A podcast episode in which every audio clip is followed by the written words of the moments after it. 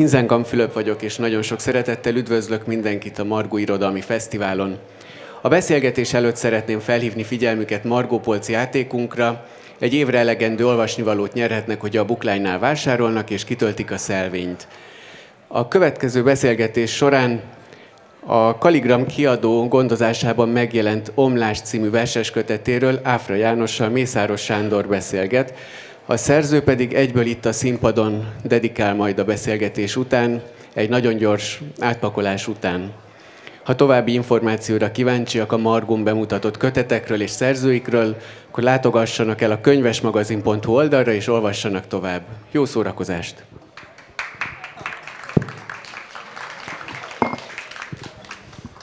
Jó estét kívánok! Mészáros Sándor vagyok. Amikor meghallottam, hogy 19 órakor vasárnap kezdik, azt hittem, hogy hárman leszünk, de hát kicsit jobb lett az arány, és ennek nagyon örülök. Főleg azért is, mert tényleg azt mondtam, és János kiírtam a Facebookra, hogy szerintem a legjobb könyve ez. Ugye ez egyrészt csalás, mert minden szerzőnek ugye ezt kell mondani egy szerkesztőnek, hogy a legjobb könyve ez az utolsó, de itt egyáltalán nem hazudtam, mert valóban így gondolom része. Ezt hosszan is el tudom mondani, de csak annyit mondok, hogy már ez három éve már úgymond kész volt, nagyjából le is lehetett mondani, és a János dolgozott ennyit, aztán megérte. Miért, miért tartott ennyi időt, amit már kész volt a könyved? Szeretettel köszöntök mindenkit én is, és nagyon köszönöm, hogy eljöttek, eljöttetek. Tényleg megható ilyen szép számú közönség előtt beszélni a könyvről. Valójában tényleg olyan három évvel ezelőtt fogadta el Sándor a kéziratnak egy, egy korábbi verzióját, és akkor utána így meggondoltam magam, és azt mondtam, hogy még ülök rajta egy kicsit. Azt akkoriban valójában másban voltam. Édesanyám öt éve hunyt el, és elkezdtem anyaverseket írni, vagy olyan szövegeket, amik e, eleinte igazából nagyon ritkán születtek, és még mai napig az, az az anyag nem készült el teljesen, de azt hittem, hogy azzal szépen haladni fogok, és úgy éreztem, hogy az egy, az egy markánsabb, egységesebb verses kötet lehet. Valójában az eddigi köteteimben az, az mindig szempont volt, hogy hogy törekedjek arra, hogy a versek egy kötet szintjén működjenek, egységként működjenek, és hát ez a szerkesztői tekintet talán, hogy próbálom a saját könyvemet is úgy nézni, mint, mint, mint valami struktúrát, valami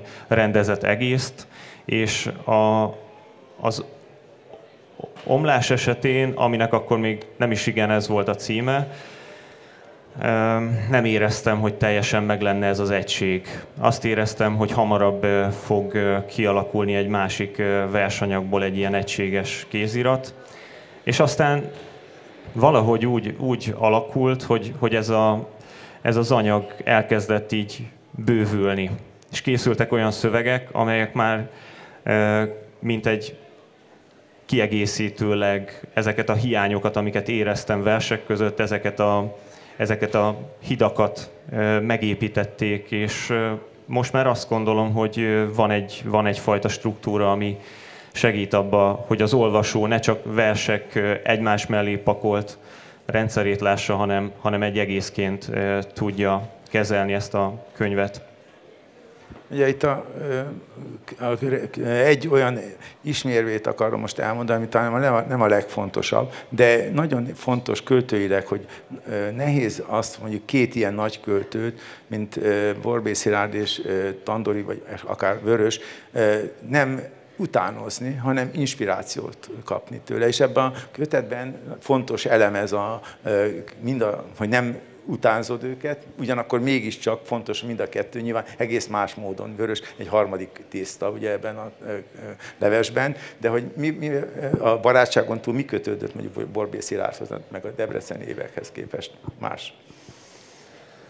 Igen, én Debrecenben élek mai napig, és a Debreceni Egyetemen tanultam. Borbé Szilárd tanárom is volt egy időben, de valójában nem tanári minőségében, hanem mint költő volt rám igazán nagy hatással, és a, a költészetén keresztül léptem be valamelyest a kortárs irodalomba. Azt hiszem, hogy ő volt az egyik ilyen első nagy inspirációm, de mondhatnám akár Oravec Imrét is, akivel már gimnáziumban ismerkedtem, illetve hát a költészetével ismerkedtem, mert a, az egyik ex-szerelme volt a, a magyar tanárom, akihez valószínűleg utólag össze tudom rakni, hogy az 1972. szeptember szólhatott, és hát valószínűleg ez, ez a dolog is később azért meglepett, mikor így a az egyetem folyosóján, az egy gyönyörű egyetem egyébként Debrecenben, ott a szex jeleneteket a, ezekben a prózaversekben olvastam, akkor ne, nehéz volt elvonatkoztatni ettől az összefüggéstől. Őrület. És hát persze Borbé Szilárd esetén is a személynek ez a, ez a enigmatikussága, azt hiszem nem csak a költészete sokszor enigmatikus, hanem, hanem a személy is valahogy ilyen hatást keltett, hogy nem, nem éreztem azt, hogy olyan olyan könnyű lenne közel férkőzni hozzá, és nem is nagyon mertem igazából erre kísérleteket tenni, de amúgy nagyon támogató volt velem. Például akkoriban a Népszabadságban hetente egyszer jelentek meg versek, és, és ő mondta, hogy küldjek neki szövegeket, és azt mondta, hogy tetszenek neki, és hogyha nincs ellenemre ez a politikai dimenzió, akkor ő továbbítaná ezeket Varga Lajos Mártonnak, akkor ő szerkesztette ott a Népszabadságban a versrovatot. És ugye lényegében azt hiszem, hogy a legnagyobb dolog volt a Népszabadságban megjelenni versekkel, mert ott fizettek a legtöbbet. Most, most ugye ez egy hülye szempont, de szegény költőknek azért a financiális oldal most se fizetnek többet sehol egy versért, mint mondjuk akkor 10x éve a Népszabadságban, pedig hát mást, mást jelent mondjuk 30 ezer forint. És egyébként is a, a költészetét, ahogy egyre jobban megismertem, felfedeztem azt, hogy a gondolkodás módja az nekem nagyon szimpatikus. Nagyon szerteágazóan inspirálódott ő maga is egyébként Vörösnek ebből a fajta szinkretista szemléletéből.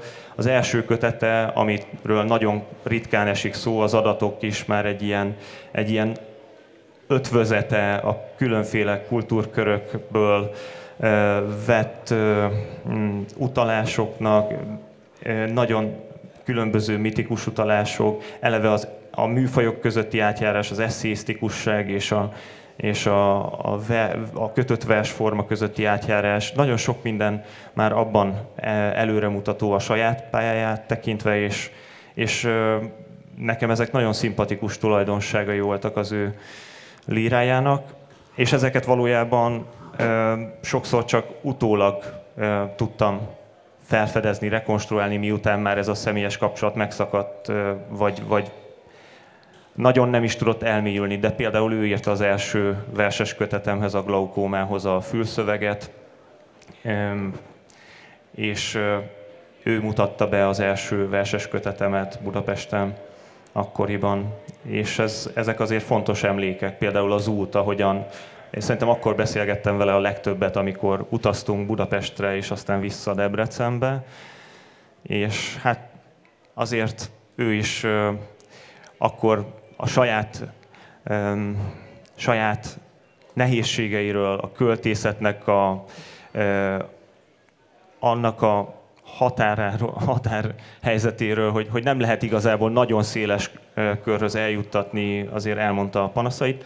Aztán azért például a regénye nagyon szép sikert ért el, de hát igen, a költőként nehéz megtapasztalni azt, hogy hogy szélesebb olvasó közönsége legyen valakinek, az, az ritkán alakul ki szerintem. Sőt, egy kicsit ünneprontó legyek, vagy pontosabban a, a, ezt a dolgot kicsit másfelől is megvilágítsam. A, a hosszú nap el, amely lényegileg a, a költészetének a nagy első darabja, azt a nemzedékem összes kritikusa nagyjából mind hülyének gondolta minket, amikor kiadtuk ide, hogy egyáltalán nem tartották jelentős költőnek. Nagyon hosszú időn áll. Ugye az Alföld aztán megjelentőt nagy irodalmárnak, írónak a e, laudációja, az még inkább rontott a helyzeten, és tulajdonképpen nagyon későn hitték el a Borbé Szilárdnak a, a velekorú kritikusok, aztán ő nagyon sok másban változott és fejlődött, ritkán is szólalt meg, és ez is hozzájárul, de tulajdonképpen ugye a Téreit, ugye, aki szintén a Debrecennek a nagy költője, nem, nem tudok mást mondani mind a kettőjükre. Szóval ők egészen más úton jártak, és az, az, az Áfránál is ezt tetszik nekem, nem a debreceniség, nekem nem érdekel olyan nagyon, hanem az, hogy, a, az, hogy egy egy nagyon szuverén költészetet hoz létre. Tehát ezekből ember megélhetne a két költőnek a vegyítéséből, vagy akármiből. De egészen, tényleg ez az inspirációk nagyon erősek a költői nyelvnek. Egy egészen másfajta állapotot, mint a Borbészel. De Borbélének még egy másik dolog van, amit furcsa dolog, egyszer valaki mondta, és azóta is a fejemben van, hogy tulajdonképpen nem tudunk el, el a József Attila halálától és az ő halálától nem tudunk elmozdulni. Tehát a versek szövegében nyilván megvannak a dolgok, és mégis egészen másképpen hatnak a halála után, mint amik olvastuk meg. Hát persze ez a halál közelség, mint hogy ebben a kötetetben is a halálnak egy nagyon erős szerepe van, de hát akkor az ember olvasta. Ja de a, a halál után ez az egészet nem tudjuk legalább egy év, legalábbis azt gondolom, hogy egy évszázadig kimozdni, ahogy a József Attilát sem tudjuk, nem a végéről olvasni. Na, ez egy kicsit kitérő volt, bár egy, szerintem nem, mert a, ezek a hatások, amelyek benne van. De egyébként szerintem olvassam egy verset, mert ugye beszélünk itt holnap reggelig, közben kiderül, hogy nem is olyan jó költő, vagy lehet, hogy sokkal jobb.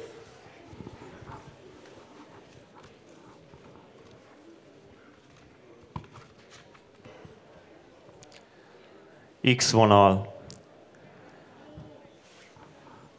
Nanám és papum a Jóistenben bízó parasztok voltak. Anyám autodidakta varrónő. Több évig tanultam iskolákban, mint ők együttvéve hárman, mégis én bizonytalanodom el folyton abban, ami körülvesz, még csak nem is azért, mert élek, megindulnék én, ha lehetne, de valamit mindig ismételni kell, viszonozni, már csak ezt tudom, ilyenek a jó vendégek. Mosolygó, hantolatlan testek, egy repedő hassal, egy örökforgó asztalnál, repedő hassal, mosolygó testek, hantolatlan. Csak ezt tudom már viszonozni.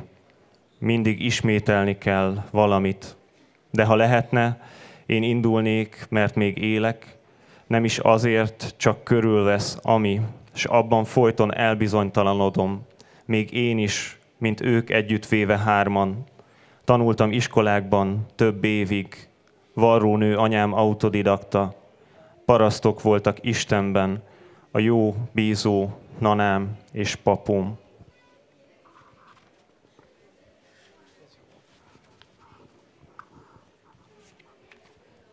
Kemény, puha. Miután megetettük a kutyát, a tornácon pedig lefejtettük a babot, és levesbe dobtuk a száraz tésztával együtt. Mama indulni készült, hogy megfőzze saját ebédjét, de rozsdás bicikliéről a lánc leszakadt, úgyhogy életében először kérni kényszerült, rábízve magát az ismeretlenre. Amikor elnyelte az autó, egy percre igazán fáradtnak tűnt, de továbbra is a halott férjét becsmérelte. Könnyedén, erőlködés nélkül köpködött, és tokája beleolvadt meleg nyakába, ami alatt ott lüktetett a szeretet. Vele tartottam, hogy ne féljen annyira, időnként óvatosan megtobogatta a haját dermet könnyen törő ujjaival, mintha büszke lenne rá. Aztán kitört belőle a nevetés, és elvörösödött a niprepesztő fuldoklásban. Mint amikor maga alá gyűrte a csirkét, és torkát egyetlen mozdulattal vágta át, majd helyére illesztette fején a csapkodás ellenerejétől kicsúszott rakoncátlan szálakat. Legközelebb, ha a küllőket piszkálva, haját igazgatva megkérdezi, tanítson-e valamit a kivéreztetésről, majd a nemet ismételgetem magamban, de igent mondok, habozás nélkül, természetesen.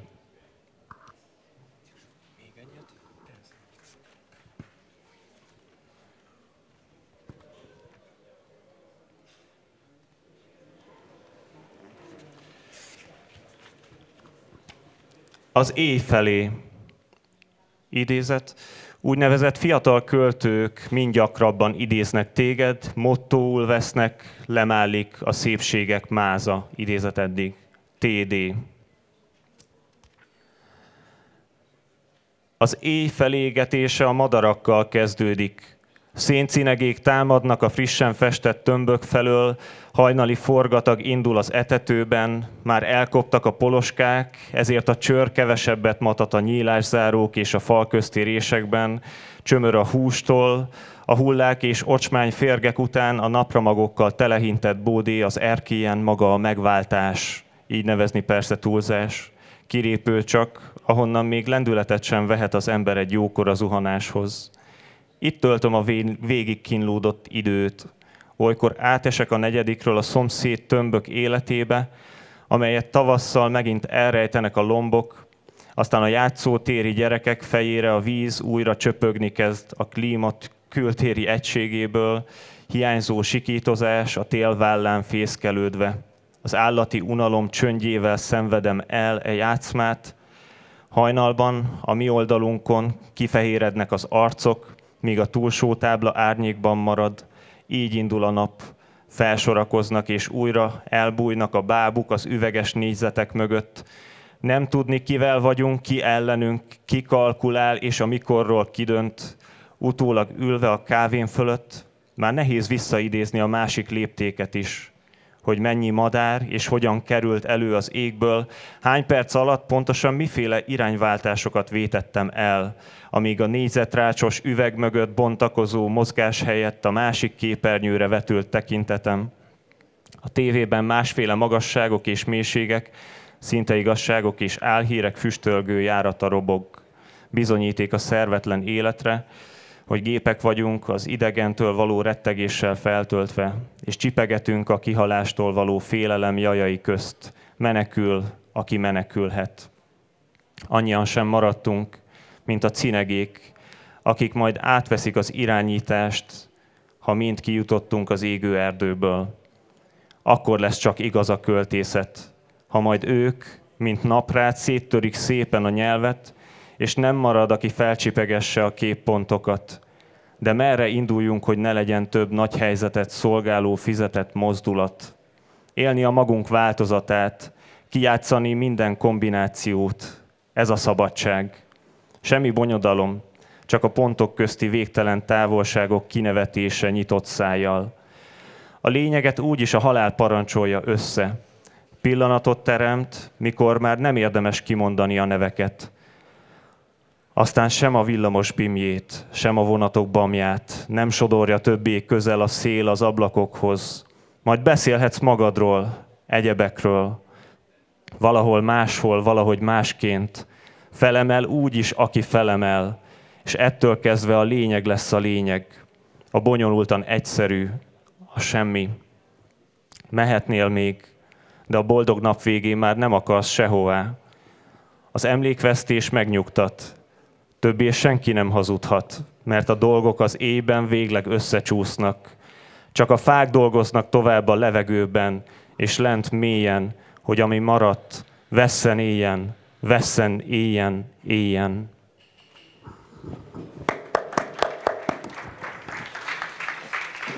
Köszönöm szépen. Ugye a 90-es évek elejének a nappali házában volt egy olyan körkérdés, ami elég banális, hogy miért ír ön? Nem lehet választ adni jól, de mégiscsak újra és újra megpróbáljuk. Egy nemzedék, több nemzedékre más mondjuk egy költőnek vagy költészetnek a felfogása. Mi személyet szerint erre a válasz mondjuk el a e, kicsit elnagyolt kérdésre? Mert nem tudok nem írni. Most ez, ez ugye egy kicsit ilyen közhely, hogyha azt mondom, hogy tényleg egy ilyen belső késztetés az írás nálam. De én például általános iskolában közepes tanuló voltam, nem magyarból, éppen hogy közepes voltam mondjuk irodalomból, és kettes nyelvtanból, tehát egyáltalán semmi nem mutatott arra, hogy nekem dolgom lesz az irodalommal, de verseket írtam. Mert volt egy feszültség, amit fel kellett oldanom. Ez terapikus írás volt, és azt gondolom, hogy nagyon sokaknál így lép be az életébe az irodalom, hogy meg kell küzdenie bizonyos helyzetekkel, nyelvet keresünk olyan tapasztalatoknak, amelyeket nehezen tudunk feldolgozni. És ez, ezt az aspektust az előbb nem említettem, de nyilván Borbé Szilárdban ez is egy, egy rokonságot teremtett, ami miatt talán ő is szimpatizált velem, hogy mindketten nehéz helyzetből jövünk, és, és hogy tudtunk ebből építkezni, és irodalmilag is valahogy eltávolodni. Nyilván ez egy folyamatos játék, hogy, hogy mennyit tudunk megmutatni és elrejteni, mennyit tudunk átsajátíítani mert nyilván mikor egy szöveg csak azon a szinten mozog, hogy érzelmeket mozgat, visszaidéz, az még csak terápia. Amíg, amíg arról szól, hogy elérzékenyülök a szövegen, és elsírom magam rajta, mert annyira megrendít, amit írtam, maga a helyzet, amit felidéz, addig ez nyilván csak egy ilyen terápiás írás, és nincs leválva rólam. És onnantól kezd ez az egész szépirodalomként működni, mikor a nyelv uralkodni kezd, és a nyelviség, a poétika kerül előtérbe, és az ember elmeri engedni azt, hogy minden áron kötődjön ehhez a életvalósághoz, ami elindította ezt az írás folyamatot. Tehát például volt ez a csirgés, csirkés vers, nem akarok senkit kiábrándítani, de ez, ez igazából a nyelv, a nyelv története, a nyelv teremtette meg a szöveget, azt a helyzetet, amit megidéz, mert nem volt ilyen helyzet, hogy a nagymamámmal ez megtörtént volna, de valamiért mégiscsak úgy éreztem, hogy ezt meg kell írnom. Nevezhetjük ezt szerepversnek is, mert azt hiszem, hogy olyan helyzeteket viszont sokat láttam magam körül, ami ehhez hasonló feszültségből ered. És az már másodlagos, hogy én személy szerint ezt konkrétan így éltem -e meg. Inkább az az érdekes, hogy, hogy ez a, a hitelességét abból nyeri, hogyha valaki rá tud csatlakozni, és, és az érzületét a magáénak tudja, amikor felismer benne valami saját helyzetet. Én azt, az előbb azt akartam még kérdezni ebben, ebben, hogy a képiség mennyire segített. Mondtad, hogy igazából a e, irodalomban nem voltál nagy járatos, viszont e, hamar a, a képzőművészet érdekelni kezdett. Ez hogyan hatott rád költőileg? Nyilván az ember azt mondja, hogy képileg le, le lehet rajzolni valamit a irodalomban is. Nyilván ez két külön két tészta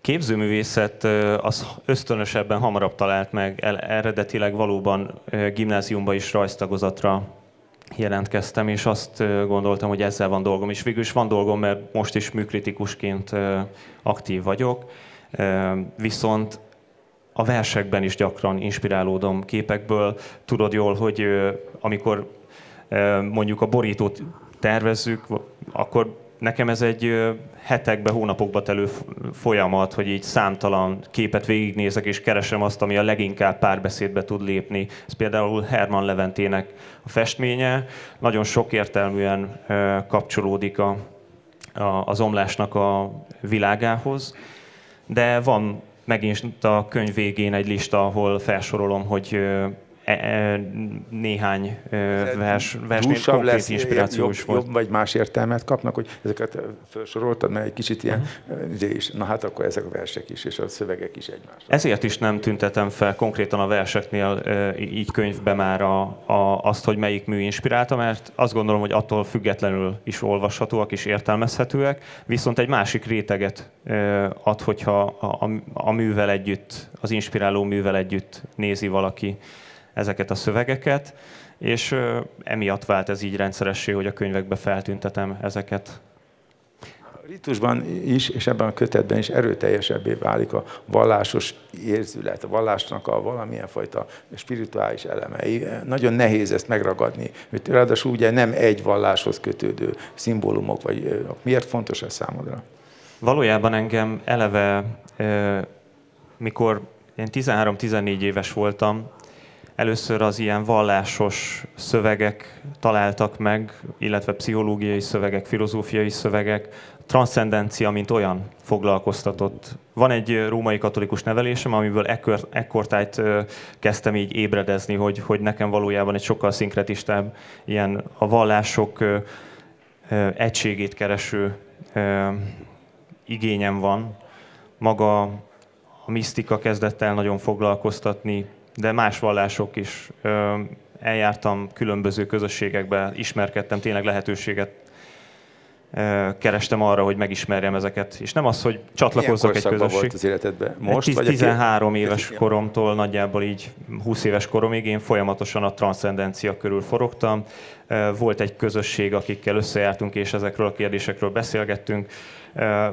Tényleg nekem ez nagyon központi motivációja volt, hogy hogy ezeken a szövegeken keresztül aztán el tudtam jutni mondjuk a szépirodalomhoz is, el, el tudtam jutni odáig, hogy élveztem azt, hogy szépirodalmat olvasok, mert ez nem adódott magától. Általában fordítva van, hogy inkább a, a szépirodalom húzza be az embereket, nekem meg inkább valahogy ezek a um, sokszor ilyen ezós, meg középszerű dolgok is uh, be, beléptek, tehát mondjuk a Rítus című kötetemmel vissza is kapcsolódok ehhez az érdeklődéshez, azt hiszem. De soha nem éreztem azt, hogy, hogy mondjuk nekem ez a közösségiség felől ragadható meg elsődlegesen, tehát nem az volt a célom, hogy, hogy valamiféle szabályozott dogmatikához igazodva éljen meg a vallásosságot, inkább egy belső Isten élményt kerestem. Ez nagyjából keresés, nem a bizonyosság felől van. Te vagy, ez változott az idők során? Vagy a költészeted mit profitált ebből a... Azt gondolom, hogy ez folyamatos. Folyamatos felmutatási kísérlet. A, a, ennek a problémának a fontosságának a folyamatos felmutatási kísérlete a költészet. Az, hogy szeretünk eleve egy kicsit romantikusan úgy gondolni a versekre, mint ami a ilyen kicsinyítő tükre a teremtésnek. De hogy ez, ez persze egy kicsit ilyen romantikus dolog, de mégiscsak erről nem tudom egészen leválasztani. Arról, hogy hiszek abba, hogy, hogy valahol a költőiség gyökere is egy ilyen, egy ilyen rit, rit, rituális együttlétben van, egy közösségiségben, valami szertartásos működésben van, a rigmusokban van, a, a ráolvasásokban van, a nyelv teremtő erejében való hit alapozza meg a költészetnek azt a státuszát, amit mondjuk szerintem évezredeken keresztül képes volt kialakítani és tartani. Olvassál fel akkor ezekből is néhányat.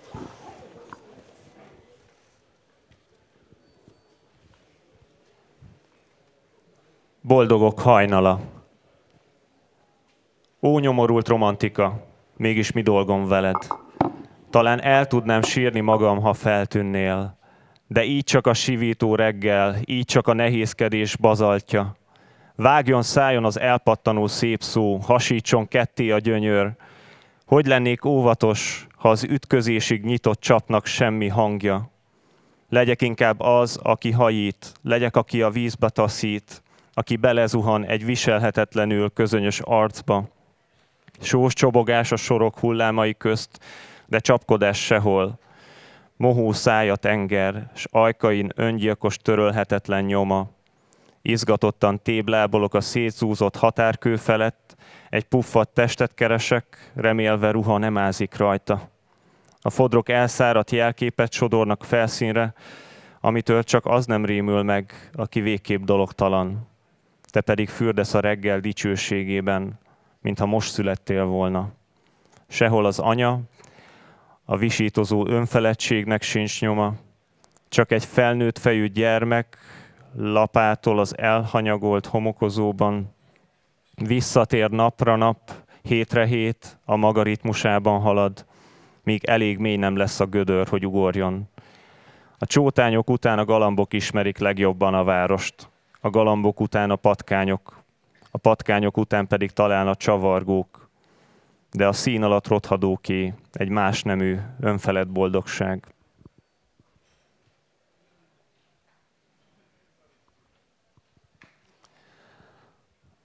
A részek lázadása. Idézet, könnyebb így, idő nélkül, így végbe ment minden. Anarchia és pánik bennem. Idézet eddig. TZ. Jelentem, a kaszkadőr időben elfoglalta helyét, és már úgy tűnt kész a zuhanásra, amikor elkezdett vádakat szórni az üzletembernek látszó férfi irányába, aki miatt egy perccel korábban mélybe akarta vetni magát. Jelentem a megvádolt férfi száját ekkor néhány száz méterre, épp horkanásszerű hang hagyta el, mert a kocsmáros az óra előtt zárta be az ivó ajtaját, hogy aztán a szemben lévő épületben magához vehesse az úrvacsorát Isten szolgájától. Jelentem, hogy az önkéntes szolgában néhány órával később sötét gondolatok támadtak, de minden önfegyelmét összegyűjtve úrrá lett gerjedelmén, és nem támadt rá a közeli éjjel-nappaliból kilépő miniszoknyás nővére. Jelentem, a rendjét pár nappal korábban végleg elhagyó nővér percek múlva a cselekvés megtagadhatta volna, végül mégsem volt rest segíteni annak az öregembernek, aki ott feküdt a bolttól két sarokra, a földön szűkölve. Jelentem, Az öreg évekig tengődött az utcán, és egyik hajléktalan szállóról járt a másikra elnehezedő csomagjával, melynek alján a sokat emlegetett könyv pihent, ám végül az agyvérzés hozta el számára a megváltást, mert megszabadult a beszédkényszertől, és egy lázadóban mégiscsak tanítványra lelt. Jelentem, a lázadó ekkorra kifogyott minden merészségből, kimerült az ellenállásra fordítható energiákból, úgyhogy inkább családot alapított, rejkizni kezdett, és már évek óta ápolóként dolgozott abban az otthonban, ahol az öreget elhelyezték, amikor tőle végre megtanult úgy élni, ahogy addig nem mert volna jelentem, a vakremény rácsavarodott a kilátástalanság járatára, amely a tanítvány szemein át nyílt, és azon keresztül a legnehezebb napokon is el lehetett jutni a nyugalom legmélyére, mert ha a lázadó maga elé idézte az öreg először feltűnő arcát, amely még magán hordozta a nővér féltő tekintetét, amit végül elkerült a vágyakozó szolgáé, aki megszánta a kocsmáros, mert az elutasította azt az üzletembernek látszó színészt, amelyik végül nagy sikert aratott a rámért szerep főjelenetében, ahol bocsánatért esdekel, mindmáig újra meg újra a kiborult kaszkadőr térdeihez borulva, mintha csak az életéről lenne szó. Jelentem, minden jelentés a helyén, és elbírálásra kész.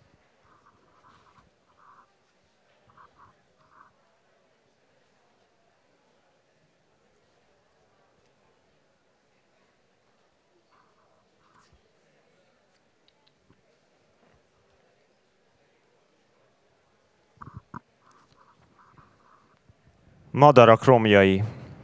Akarod, hogy legyen. Engedjen közel, tagjaival szemet takarja el, törölje, amiről álmodni még lehet. Legyen az, aki felejt majd veled. Törjön meg, zúzza szét a nevet, amit ismételtél, ismételtek neked. Félrehúz, ráz benned, kotorászik mire jó, mire nem ez a másik, megitat mielőtt lefektetne lassan, belőled él, később eltemet a fagyban, kikapar és visszakúszol újra. Fázol, de ízik a szád, ég, ahogy fakítja. A föld ölére húz mindent, de ki érzi, amikor a semmi éppen becserkészi, mint karok, ha hirtelen felszabadítanak légy öleli át az éhező pókokat. Figyel, hogyan foszlik a háló húrja, mert menekülne, zizeregne újra, morajlanak a megrodjant házfalak, nem fér át a réseken több alak. Kérdez, mit akarsz őrizni, mit bánsz, mi akad fenn, hogyha kitalálsz? Hogy szakad meg a felvett ritmus, és mi jön az utolsó állítás után? Lenni egyedül. Ehhez kell felnőni úgy is, Biztonságos társ csak a megszokás, nincs formája nedves kocsonyás, szétszórt magvak felett madarak romjai. Emelkedne mind, akit erő ránt le, csak a súlytalan vágyik a mélybe. Magának felesel úgy is, aki zuhan, hisz már nincs mivel szembenéznie. Érdektelen merre tart a nap, ami nem zúzódik porrá, sosem létezett. Szerszám vagy, mit állat felcsatolt, és von magával, hordoz, elvezet. Köszönöm. Ugye ez a költészetnek ez a regisztere, vagy egyáltalán az attitűdje nagyon erős és számomra fontos válasz a 80-as, 90-es évek ironikus, szatirikus, transvestita, vagy bármiféle ilyen nagyon humoros irodalomnak és elsősorban a költészetnek. Ehelyett egy nagyon komoly költészet jött létre, és komor is. Ezt az egészet nem tudod, vagy akarod föloldani, hiszen meddig lehet fokozni ezt. Hiszen ugye, főleg a mostani olvasataidban egészen amik korábban olvastam, nem éreztem ezt a egész liturgikus és nagyon finom hangot. Azt gondolom, hogy, hogy ez nem egy szándékolt dolog, vagy nem egy ilyen döntés kérdése csak, hanem egy alapattitűd, vagy egy világlátás, egy ér, világérzés kérdése, hogy ki hogyan talál nyelvet ennek a, a világtapasztalatnak a megragadására, és hát az én életem elég komor volt, és azt hiszem, hogy ezekből, ezekből adódik. Nem látom annyira, annyira oldottnak a valóságot, és nem látom, hogy, hogy oldott helyzetekből tartanék oldott helyzetekbe, hanem folyamatos feszültségek szervezik. Egyik feszültségből a másikba sodródok. Ugyanakkor látom, hogy ez, ez mégis, ezt mégis áthatja a remény. Tehát azért volt egy ilyen versszínházi produkció, és például ott megfogalmazták utána egy ilyen mm, kis beszélgetésben többen, hogy, hogy éreztek valami bizalmat. Tehát, hogy én azt hiszem, hogy ez a bizalom egyébként bennem legalábbis megvan, és azt remélem, hogy átsugárzik maga, maga a nyelvben való bizalom legalább, abban, hogy, hogy a nyelv által valahogy a helyzetek jobban megérthetőek, és bizonyos problémák talán árnyaltabban láthatóak. És azt nem hiszem, hogy úgy direkt módon el tudok távolodni ebből a fajta ebből a fajta hangoltságból, viszont az nagyon foglalkoztat, hogy hogyan tudok a hagyományjal intenzívebben párbeszédbe kerülni, mert sokáig ezt tudatosan próbáltam valahogy leválasztani. Nem, nem akartam például mottókat használni. Most viszont tényleg direkt használtam mottókat, lényegében itt például a Borbé Szilárd motto, vagy, vagy akár a Takács Zsuzsás ezek az utolsó szövegek. Próbáltam kijelölni. Van, ami persze úgy készült, hogy felkérésre, aminél ilyen motto van, de ezek, ezek, ezek mindig ilyen fogódzók is. Viszont most például az, a, a következő kötet tervben a himnusz költészet kezdett el nagyon foglalkoztatni, hogy ne csak ez a személyes szintű ilyen komorság legyen. Vallási vagy, vagy közösségi himnusznak a, Ezek, ezek vallási himnuszok, de különböző kultúrkörökből, és az anyaistennőket megszólító himnuszok. Tehát ez lenne az anyakönyve? Ez az anyakönyvben váltaná a, a személyesebb hangoltságú szövegeket, és ezek abszolút bizakodásra okot adó szövegek abban a tekintetben, mégiscsak valamiféle imaként is szolgálnak az anyáért szóló imák. Tehát a szakralitást akarod visszahozni a magyar költészetben, vagy a költészetben? Ha, ha lehet ilyen, e, ilyen nagy szavakat használni, hát, akkor ja, de hát igen. ugye kisebbekkel meg nem érdemes. Szóval, hogy foglalkoztat, és a him, him, próbálok is elmélyedni a különböző e, mitológiákban, e, megismerve azt, hogy esetleg milyen szövegek, nyilván fordításokba férek hozzá, például egyiptomi uh, himnuszokhoz, de, de inspirálódom ezekből. De ez, ez leginkább a vörös hatás, vagy a magyar költészet azért ő tudta ezt áthasonlítani, hogy költészet legyen. Mert ugye azért a dogmatikus vallásosság azért az, az gáz. Hát nem, nem tudom, hogy konkrétan lehet-e vörös hatásnak tekinteni, mert teljesen más a megközelítés, ja, azt hiszem, de... de hát nem, nem olvastam ugye semmit ebből. De egyébként ez, ez tény, hogy vörös volt az egyetlen, aki, aki ilyen formán ezt a fajta ilyen holisztikusabb transzcendencia élményt próbálta közvetíteni, úgyhogy hogy abban nem hierarchizálta a különböző vallási hagyományokat, és ez engem azt hiszem, hogy motivál, hogy hasonlóan közvetítsem ez, ezeket a különböző hagyományokat, még hogyha esetleg ez nehézségeket is támaszthat az olvasó számára. Utolsó kérdés, hogy három év lesz a következő? Remélem, hogy nem, nem kell három évet várni, de, de hát ez élethelyzetektől is függ, hogy éppen mennyire lesz idő foglalkozni az anyaggal. A, olyan 60%-os a, a kötet, a következő, úgyhogy... Ne remélem... fenyeges, jó. Tehát köszönöm szépen a figyelmüket, és ezt a nagyszerű költőt jó, hogy hallottuk. Viszont hallásra. Köszönjük szépen!